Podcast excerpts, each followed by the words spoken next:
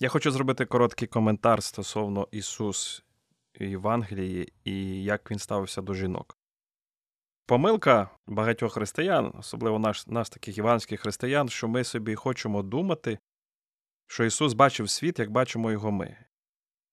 І ми думаємо, що от ми так сприймаємо Ісуса правильно. Тобто, як я думаю про Ісуса, то такий Христос і є. І ми думаємо, що Ісус мав подібні уявлення про чоловіків і жінок, як ми маємо. Це не так. Тому я запрошую вас уважно читати Біблію.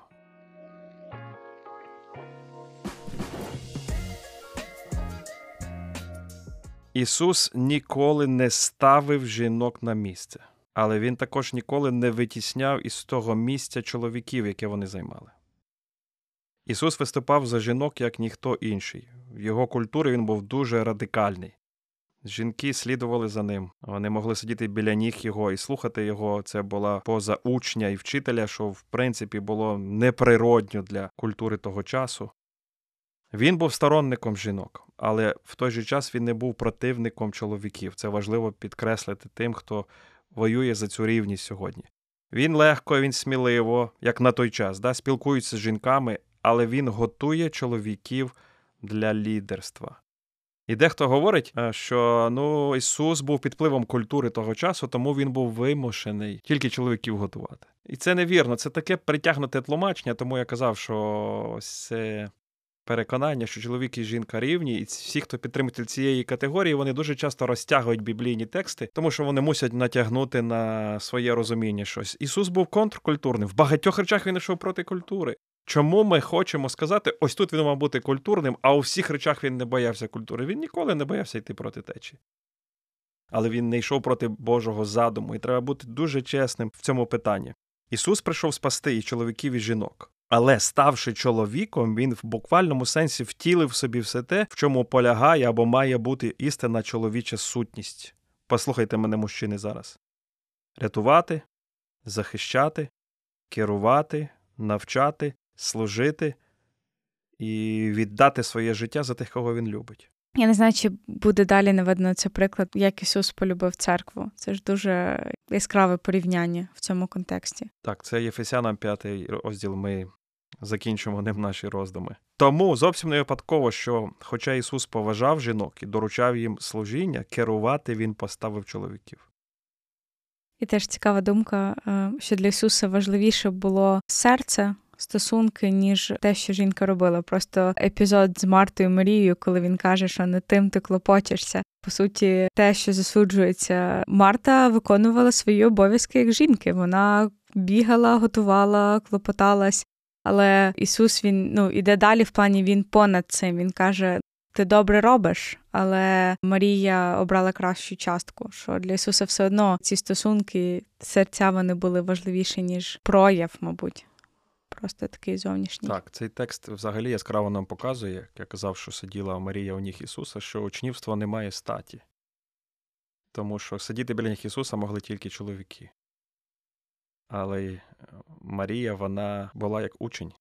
І тому це просто коментар до цього тексту також. Ісус приймав жінок і служив їм, як жінкам.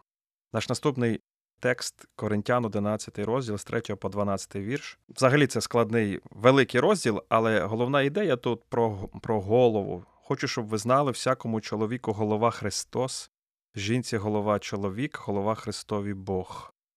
Ми читали вже, по чоловік не походить від жінки, але жінка від чоловіка, не створений чоловік ради жінки, але жінка ради чоловіка. І далі там про покривало говориться. Одначе в Господі ані чоловік без жінки, ані жінка без чоловіка, бо як жінка від чоловіка, так і чоловік через жінку, а все для Бога. Да? Дуже цікаво в цьому тексті. Спочатку він показує якби різні ролі відповідальності, да? диференціює ніби їх, а потім він показує взаємозалежність в кінці, що чоловік і жінка потребують обоє Бога, і чоловік походить від жінки, хоча спочатку жінка була створена від чоловіка, що в Ісусі Христі Бог об'єднує це все разом. Ідея тут, проти чого воюється слово голова. Єфесяна, перший розділ, 20 вірш, це саме слово вживається стосовно Ісуса. Він впокорив все під ноги йому, його дав найвище за все за голову церкви. Вона його тіла повнота того, що всім все наповняє. І контекст, як завжди, тлумачить наш текст. Для Ісуса бути головою це мати владу над церквою, а не лише те, що церква бере свій початок в Христі. Той самий зміст ми бачимо Ефесянам 5 розділі, де Павло говорить, що жінки мають підкорятися своїм чоловікам, бо чоловік голова дружини, як і Христос, голова церкви. Тобто аргументом для покори є його влада. І ми бачимо тут ідею. Бог має владу над Христом, Христос над чоловіком, чоловік над жінкою. І тут мова не йде, що всякий чоловік має владу над всякою жінкою. Мова йде про стосунки в сім'ї, сімейні стосунки. Давайте трошки розпакуємо цей текст. Павло говорить тут, що кожен чоловік знаходиться під владою Христа. Тобто він не автономний, він підзвітний також, якщо він християнин. Жоден чоловік не є незалежний, він підкоряється Христу. Якщо він виходить з під влади Христа, будуть наслідки. Жінка, в свою чергу, знаходиться під владою чоловіка, і диявол в своєму задумі він хоче поміняти ці ролі. Чому? Тому що це є Божий план, Божа програма на землі. А диявол робить, щоб людина вийшла за межі Божого плану, щоб вона створила свій план, щоб вона створила свій задум, використовуючи цю рівність перед Богом, вона вирівняла ролі і вирівняла функціональності чоловіка і жінки, хоча вони різні. Ми можемо бути рівними, але ми можемо мати різні ролі. Мати владу над кимось не значить, що мати перевагу в гідності, честі і сутності. Проблема в тому, що світ цього принципу не розуміє. І в даному випадку Павло будує нам аргумент трійці, що приклад трійці ось цієї влади або головування є прикладом для всякої сім'ї. Голова ж Христові Бог, говорить він тут. Що це означає? Трійці є рівність і є різність, є єдність і в той же час є порядок. Батько і син рівні в своїй божественній сутності, але отець посилає сина. Син прийняв роль слуги, щоб виконати наше спасіння. Тобто Бог сам в трійці має різні функції, але разом трійця виконує наше спасіння. Ми би сказали, яка робота саме важлива в трійці? Бог Отець, він ініціатор спасіння. Син виконавець спасіння, а Дух Святий той, хто застосовує спасіння в нашому житті, докоряючи нам за, за гріх і приводячи нас до пізнання Ісуса Христа. Вони доповнюють один одного, але вони залишаються єдиними. І якщо Ісусу не пошкодило, не применшило Його роль, Його покора Отцю, то це не повинно шкодити або применшувати роль для любої жінки, для любої сестри. Різність в ролях дозволила їм виконати справу спасіння. І тому для кожної жінки важливо розуміти, що вона рівна з чоловіком, але вона має іншу роль, і це зберігає єдність в сім'ї і єдність в церкві, і дозволяє Богу виконувати і сім'ї, і церкви той задум, для якої він створив. Якщо підсумок, все, що ми з цього вірша можемо витягнути, і це те, що нам потрібно. Верховенство або головування не має на увазі суворість і жорстокість. Бог сам голова Христа. Але він не є жорстокий. Головування не принижує того, хто підпорядкований, бо Христос перебуває під головуванням Отця. І тому ми можемо сказати, що головування не є злом. Пам'ятаєте, ми говорили з самого початку є таке упередження. Головування це задум і принцип функціональний головування і покора для того, щоб сім'я і церква виконали задум, для чого Бог їх створив.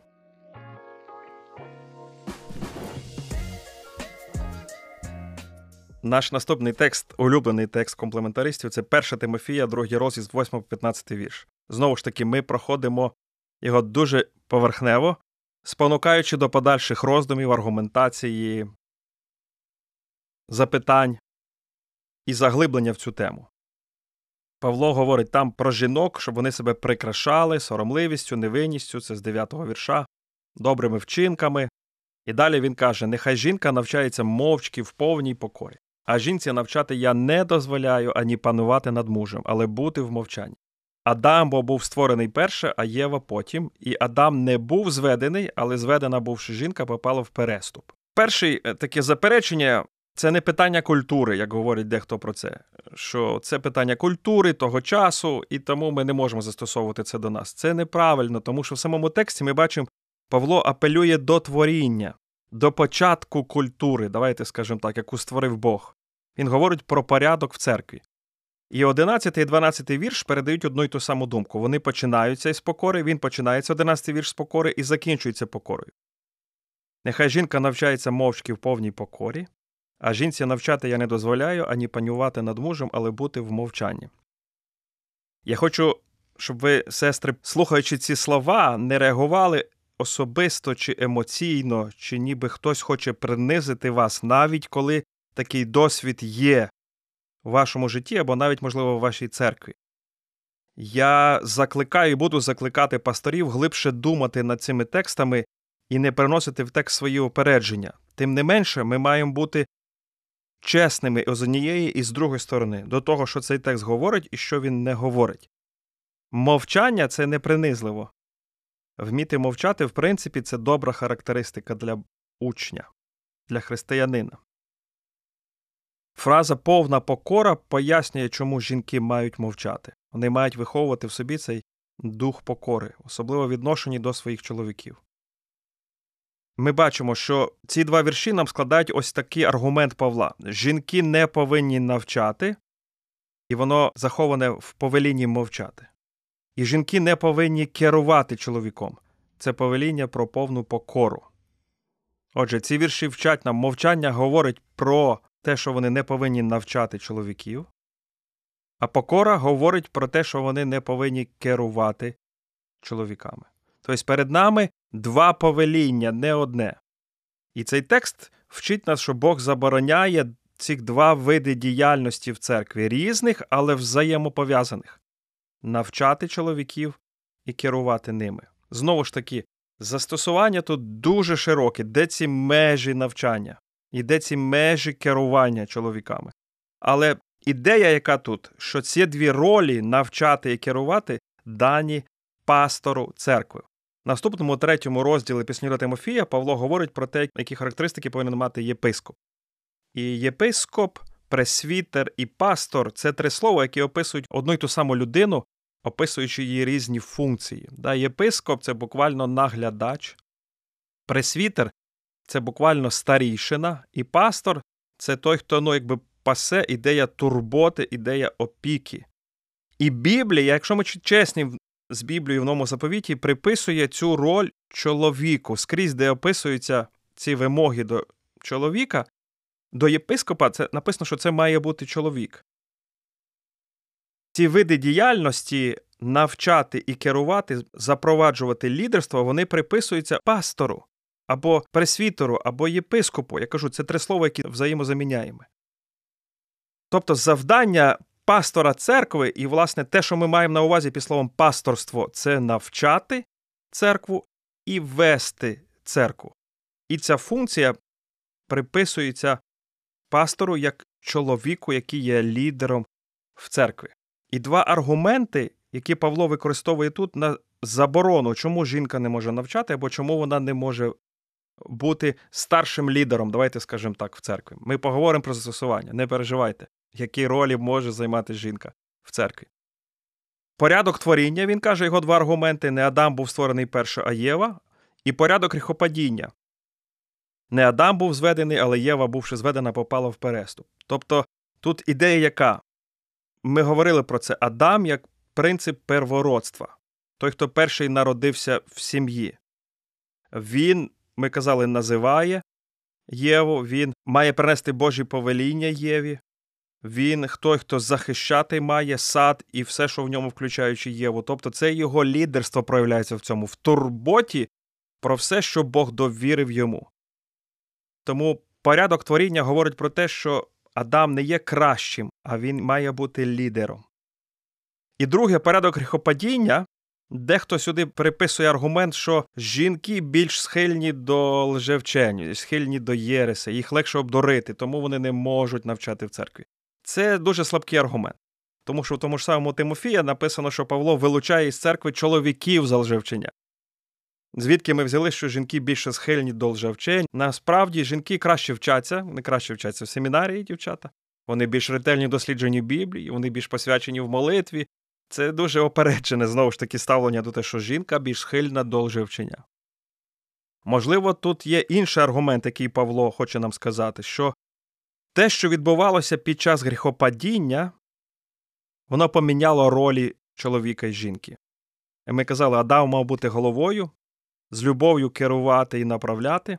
Він не виконав свою роль, і Єва зайняла роль лідера, коли вона взяла, їла і дала чоловіку своєму, буквально можна прочитати, який був з нею, який поруч стояв біля неї. Да? То ми бачимо, що вона стала лідером в сім'ї. Єва була обманута, але Адам згрішив відкрито. І, можливо, саме цю відмінність підкреслюючи, Павло будує свої роздуми про те, що, керуючись принципами Божого задуму для чоловіка і жінки, цей задум спотворився під час гріхопадіння. І тому Павло не дозволяє жінці навчати чи керувати чоловіком, тому що ці дії порушують першопочатковий Божий задум для чоловіка і жінки в створеному порядку. Ще раз, де чоловіку доручено бути головою, а жінці бути помічницею чоловіка. Тобто вони одинаково цінні, але вони мають різні функції. Проста ілюстрація цього. Давайте на кінець. Ти одинаково цінний, як і твій бос на роботі, незалежно від того, яка в тебе робота. В тебе просто інша робота. Тобто ви одинаково цінні, але ви маєте різні ролі. І твій бос повинен ставитись до тебе з повагою, незалежно яку ти роль займаєш на роботі, посаду. Тому що ти так так само є людина, ти працівник цього. Ось ця ідея тут одинаково цінні, але мають різні ролі.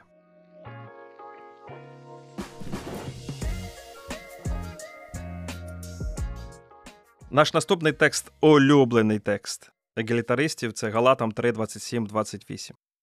Бо ви всі, що в Христа хрестились, у Христа зодягнулися. Немає юдея, ні грека, немає раба, ні вільного, немає чоловічої статі, ані жіночої, бо ви всі один або одне у Христі Ісусі. Деякі християни впевнені, що цей уривок відразу вирішує всі гендерні питання ролі в церкві. І вони кажуть, що от повеління Павла в Коринтянам і в Тимофію, про які ми тільки що говорили, вони зумовлені певним історичним контекстом. А ось цей вірш він транскультурний. Це головний вірш. Типу кажуть, без нього нічого не можна зрозуміти про чоловіків і жінок, і крізь його призму потрібно дивитися на всі вірші. Пам'ятаєте, ми говорили на початку, це одна із помилок, коли ми беремо один вірш і через нього тлумачимо всю нашу доктрину. Це неправильно. Дивіться, Філіп Пейн, відомий богослов егалітарист. Він цитую його початок цитати: Якщо ми рівні в Христі, то ми не можемо виключати жінок з лідерства. Якщо член групи виключається з лідерства чи навчання, чи можливості навчати в церкві лише на основі статі, то ми руйнуємо цю рівність в Христі. Це кінець цитати. Ось його аргумент. Давайте ми розглянемо трошки ширший контекст Галатам і побачимо, чи це правильний аргумент, як на нього відповісти. Післані до Галатів Павло будує такий богословський аргумент, і він прокладає таку дорогу віри в єврейсько-язичському протистоянні. Ми знаємо, що було писані до Галатів. Спонукали людей повертатись назад, віруючих повертатись назад в юдаїзм, робити обрізання, дотримуватись закону, виконувати всі інші обряди заповіді старого заповіту, бо інакше ми не можемо спастись. Павло пише послання, вирішуючи основне питання, як людина може спастись. Чи повинні язичники почати жити як євреї, щоб спастись? І він розбирається з цим в своєму писанні, що означає бути справжнім євреєм. Чи отримуємо ми духа через закон або через віру, чи ми оправдуємося законом, чи оправдуємося вірою. І Павло дає чітку відповідь, що ми проголошені перед Богом праведні через вірою. І що тоді означає, що ми є єдині? Окей, ми спасаємося вірою. Що означає, що ми єдині? Що означає, немає чоловіка чи жінки? Чи перестає статева відмітність, якими нас створив Бог на початку, мати значення для тих, хто в Христі? Звичайно, що ні. Інакше Павло б не засуджував гомосексуальні стосунки. Павло не думає сказати, що статеві відмінності не мають значення. Головна його ідея ні стать, ні національність, ні соціальне становище не дають жодних переваг для виправдання перед Богом і вступу чи отримання стосунків з Христом. Павло має на увазі не те, що чоловіча і жіноча стать скасовані в Христі, а те, що наша стать не наближає людину до Бога, або чи вона не віддаляє людину до Бога. Тобто мова в тексті йде не про служіння, взагалі правила тлумачення тексту це контекст, і не про ролі в служіння, коли ви читаєте послання до Галатів, а про наше положення в Христі і наше оправдання вірою. Тому для нашого оправдання вірою і наше положення в Христі на це не впливає ні стать, ні національність, ні соціальне становище. Ось в якому сенсі ми є рівні або одне в Христі. Для Ісуса кожна людина одинаково цінна, і кожна людина абсолютно, скажімо так, одним способом може спастись. Тобто не треба для жінки якісь додаткові правила, чи для Гелена додаткові умови, чи для раба якісь ще певні речі виконати, щоб мати єдність з Христом, або мати всі благословення, які дає Христос. Ні.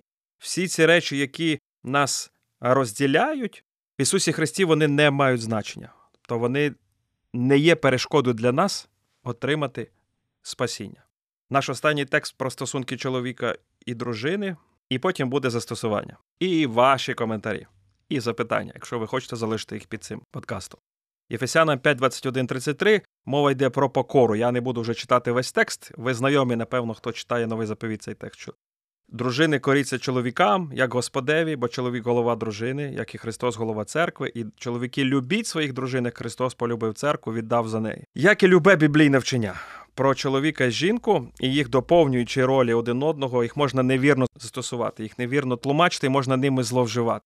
Тому я хочу відразу сказати, що біблійна модель або біблійне повеління головування чоловіка не може бути виправданням для ігнорування жінки, приниження жінки, знецінення вкладу жінки або любого жорстокого поводження з жінкою. Заповіді підкорятись і любити, послухайте уважно, вони призначені для того, щоб повернути нас назад і повернути наслідки прокляття, які є через грехопадіння назад. З самого початку Бог задумав, що чоловік має вести а дружина має допомагати. Але гріх спотворив Божий задум. І тепер Павло пише до віруючих людей в Єфесі, нагадуючи про Божий задум, і якщо вони є в Христі, покоряючись Христу, вони беруть на себе відповідальність виконувати Божий задум для них, і таким чином вони покоряються один одному. Обов'язки жінки в шлюбі можна сформулювати так Дружина, яка підкоряється чоловікові, вона підтримує його, поважає і слідує за ним. І все це робить як для Господа. Коли чоловік виходить з під влади Бога, або коли його лідерство спонукає її до гріха, вона не зобов'язана покорятися йому, тому що написано підкорятися як Христу. Якщо чоловік не кориться Христу і веде жінку в гріх, перший авторитет дружини, як і перший авторитет чоловіка має бути Христос. Так само обов'язки чоловіка в шлюбі це вести свою дружину, жертвувати заради неї, дбати про неї, діяти так, як Христос заради церкви. І якщо чоловік буде вести себе так, як говорить про це Писання, то люба жінка буде коритись такому чоловіку. Тобто влада чоловіка або головування чоловіка походить від прикладу, як Христос ставиться до церкви. А покора жінок чоловіку походить від прикладу, як церква кориться Христу. Нагадаю, що покора не вимагається чоловіками від жінок. Вона описується в цьому тексті як рішення жінки. І на кінець цього уривку скажу, що коритись і любити це дієслова. Коритись і любити це те, що ми даємо, а не те, що ми беремо. Дружина не маніпулює своїм чоловіком, щоб здобути його любов. А чоловік добровільно і безумовно любить свою дружину, не зневажаючи або не пануючи над нею. І в обох випадках покорись і люби, головне те, що ми даємо, а не те, що ми отримаємо. Тобто той текст коріться один одному, на який посилаються перед цим, да? він говорить про те, що ми маємо фокусуватись один на одному, а не на собі. І фокусуватись на нашій ролі або нашому завданні згідно Божого задуму, а не вимагати від іншого, щоб він виконував його задум.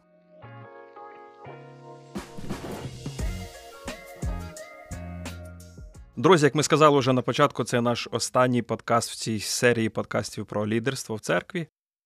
Ми робимо перерву на літо, але ми вже підготували дуже класну ідею, яку будемо робити восени. Тему подкасту, і та людина, з якою ми будемо про це говорити, буде сюрприз приємний для вас. І ми вирішили до вас звернутися із проханням. Якщо ви дослухали нас всі подкасти аж до цього сьомого епізоду, або ви тільки зараз нас слухаєте, ми маємо прохання. Ми хочемо розширювати наше служіння, і для цього потребуємо ресурсів. Ми робимо це безкоштовно під час роботи або вільний від роботи час. І якщо ці подкасти були для вас благословінням, і ви хочете, щоб це служіння продовжувалось, ми запрошуємо вас приєднатися фінансово до цього служіння. Якщо ви нас слухаєте в Ютубі, під е, описом цього подкасту будуть посилання на певні ресурси, через які ви можете задонатити. Всі кошти, які ви пожертвуєте, підуть на розвиток служіння, не на зарплати і нікому особисто, вони підуть на закупівлю кращої апаратури, на оренду приміщення і на можливості розширяти наш вплив через цей подкаст. Якщо ви слухаєте нас на Apple Podcast платформі або Spotify, то напишіть нам на сторінку в інстаграмі Української біблійної церкви у Львові, і ми зорієнтуємо, як можна е, долучитись фінансово до цієї справи. Будемо вдячні, тому що справді мріємо розширюватись, ставати краще і впливати більше. І як завжди, просимо вас поставити вподобайку, просимо зробити якийсь коментар, тому що алгоритми Ютубу, зокрема, дозволяють тоді поширювати це відео, щоб інші люди могли чути його і бачити. Якщо воно було корисне для вас, ви думаєте, буде корисне для когось, поділіться, будь ласка, посиланням на наш подкаст, і ми будемо вдячні вам за поширення ось нашої роботи або нашого служіння серед інших слухачів.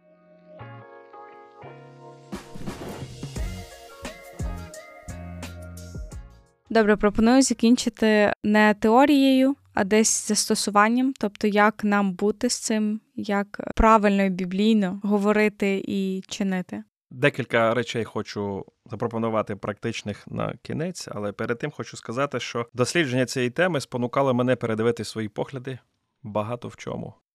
Я буду більше досліджувати цю тему і, можливо, оцінювати своє розуміння жіночості і ролі служіння жінки в церкві.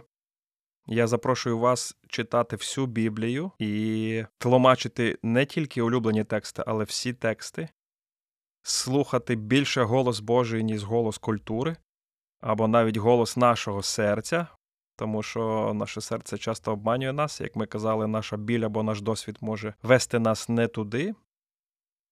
І бути послідовним в тому, як Біблія вчить нас про жінок. Ви поділитеся якоюсь однією думкою, погляд на яку змінився? Те, що я скажу зараз, я говорю зі всією повагою до всіх жінок, до всіх служителів і з вдячністю за жінок, які формували і впливали е, на мене в недільній школі, в інших сферах мого життя. Перше, я вірю, що жінка не може навчати, коли церква збирається разом. Тому що публічне навчання пов'язане з авторитетом пасторським авторитетом, яке приписане пастору, і роль пастора може займати чоловік. Принцип тут, що це відображає наш порядок творіння, про який ми говорили, я переконаний в цьому. І роль і завдання пастора це вести і управляти. І тому я думаю, що жінки не можуть обіймати саме цю, ці ключові посади е, в церкві. Тут можна широко говорити про застосування, окей, якщо жінка не може навчати офіційно на недільних зібраннях як пастор, дехто погоджується з цим, навіть комплементаристи, я казав, вони є і м'які, і жорсткі, широкі, дехто допускає проповідування в інших сферах. Або в семінаріях навчання, наприклад, або в інших сферах відповідальності по різному застосовують це розуміння ем, люди, які навіть підтримуються комплементаристських поглядів. Було б нам простіше, якби от в цих питаннях не було б сірих зон. Але ми повинні акуратно їх застосовувати і думати е, про це. Обережно застосовувати їх, я би сказав, з мудрістю, не перетискаючи своїми переконаннями відразу роль жінки в церкві. Тут така одна ідея є, що дехто закидає священство всіх віруючих, і тому жінка може бути священником, давайте, тому що ми всі священники, тобто займати роль пастора, вчителя, лідера церкви. Але священство всіх віруючих це старозавітня ідея, якщо ви її дослідите більше, знову ж розпакуйте більше самі цю ідею. І вона в будь-якому разі говорить про те, що всій громаді дається святість, а не про те, що всім громаді даються одинакові дари. І якщо в старому заповіті священство, до складу якого входили виключно чоловіки, відповідало царству священників, яке входило всі люди, то в нас немає ніяких підстав думати, що інститут пасторів в новому заповіті, до складу якого входять тільки чоловіки, він несумісний із священством віруючих в новому заповіті. Подумайте про це. Друге, в першому Тимофія в третьому розділі йде опис відповідальності і характеристики єпископа. Потім йде опис відповідальності, хто такий є диякон, який він має бути. І далі йде опис жінок. Ось тут моє було одне цікаве відкриття, над яким я думаю, Аліна. Дехто тлумачить, що це опис жінок, як опис жінок, які є диякониси, хоча це прямо не сказано, так само жінки. Після дияконів є так само жінки, і слово так само використовують як хто так само. Диякони і так само жінки, що це характеристика жінок дияконис в церкві. Дехто говорить, що це описуються жінки дияконів буквально, але чому тоді не сказано про жінок-пасторів? І якщо слідувати лозіці, про яку ми тут говоримо, якщо пастор це той, хто відповідальний за лідерство і за е, вчення в церкві, і ця роль приписана тільки чоловікам, це роль лідерська, то дияконство, хочу, щоб ви правильно почули мене, це не є лідерська роль в церкві згідно з цієї біблійної моделі, вона доповнююча роль. Лідерська не в технічному сенсі, він може бути лідером служіння. Лідерська в сенсі як лідер церкви, то диякони ті, хто допомагають пастору, да, це не є роль навчання, як ми бачимо, диякона роль, чи роль лідерства, як це пастор є, а роль допомоги. Відповідно, в цю роль вписуються жінки. Тому, коли сказано про те, які мають бути диякона, наступне, що говориться про жінок, дехто тлумачить, що цей текст говорить про жінок дияконів, дияконіс в сенсі не положення чи погонів. Ми теж неправильно розуміємо дияконство сьогодні. Не будемо геть в цю тему йти, а в сенсі служіння. Жінки можуть служити в сфері дияконії, в широкому сенсі служіння в церкві. Давай спробуй хоч трошки перерахувати. Це теж велика сфера, і треба церкві думати про це також. Жінки можуть служити, ділитись своїм, своєю вірою, своїм свідченням, бути гостинними, вони можуть консультувати, вони можуть наставляти, організовувати, управляти, проєктувати, співпрацювати з іншими людьми, молитись, можуть і повинні бути в церковних комітетах, можуть допомагати пресвітерам, деяконам вирішувати складні питання, пов'язані з жінками, і озвучувати свою жіночу точку зору. Вони можуть допомагати мамам, жінкам, які хворіють, жертвам домашнього насилля, керувати вивченням Біблії для жінок, викладати систематичне богослів'я іншим жінкам, організовувати місіонерські поїздки, навчати дітей, служити вдовам, е, тим, хто бореться з сумлінням через скоєний аборт. Вони можуть об'єднувати різних людей, національностей і рас, вони можуть служіння нести в інших культурах, в далеких куточках планети, серед нікому невідомого народу. Тобто є мільйони занять, які вони можуть вони робити в наше служіння. І пастори повинні багато про це говорити. Тобто, єдине обмеження це моє переконання з усієї поваги. Вони не можуть займати пасторську роль. Тому що роль навіть пастор в нашому баптистському сповіданні да, це лідер церкви, ключовий лідер, який відповідальний за доктрину, і відповідальний за ключове лідерство церкви. Моє переконання на даному випадку, що Біблія обмежує цю роль чоловіками. Всі інші ролі і завдання жінка, я думаю, може і повинна виконувати в підпорядкуванні пасторам і в узгодженні з пасторами і з лідерами церкви. І тут потрібно мудре і обережне і правильне застосування ось цієї ідеї.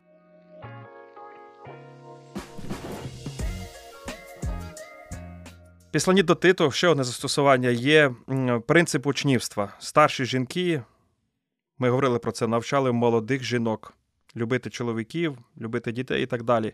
І тут ще один важливе застосування для нашої теми.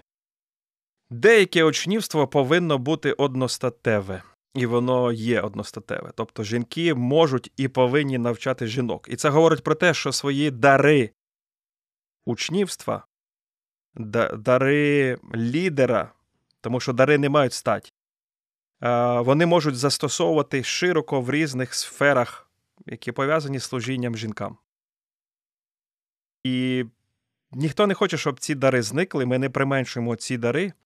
Але я вірю, що Біблія має визначати спосіб, яким ці дари можна використовувати і застосовувати.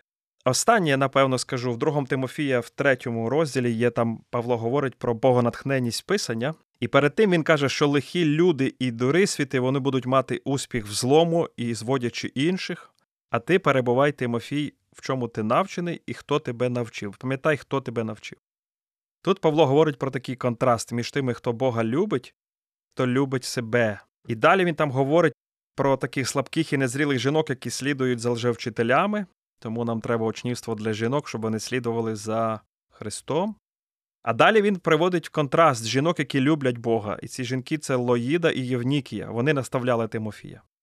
І далі він каже цей принцип: Слово Боже може міняти життя людини і приводити до віри, так як сталося в житті Тимофія.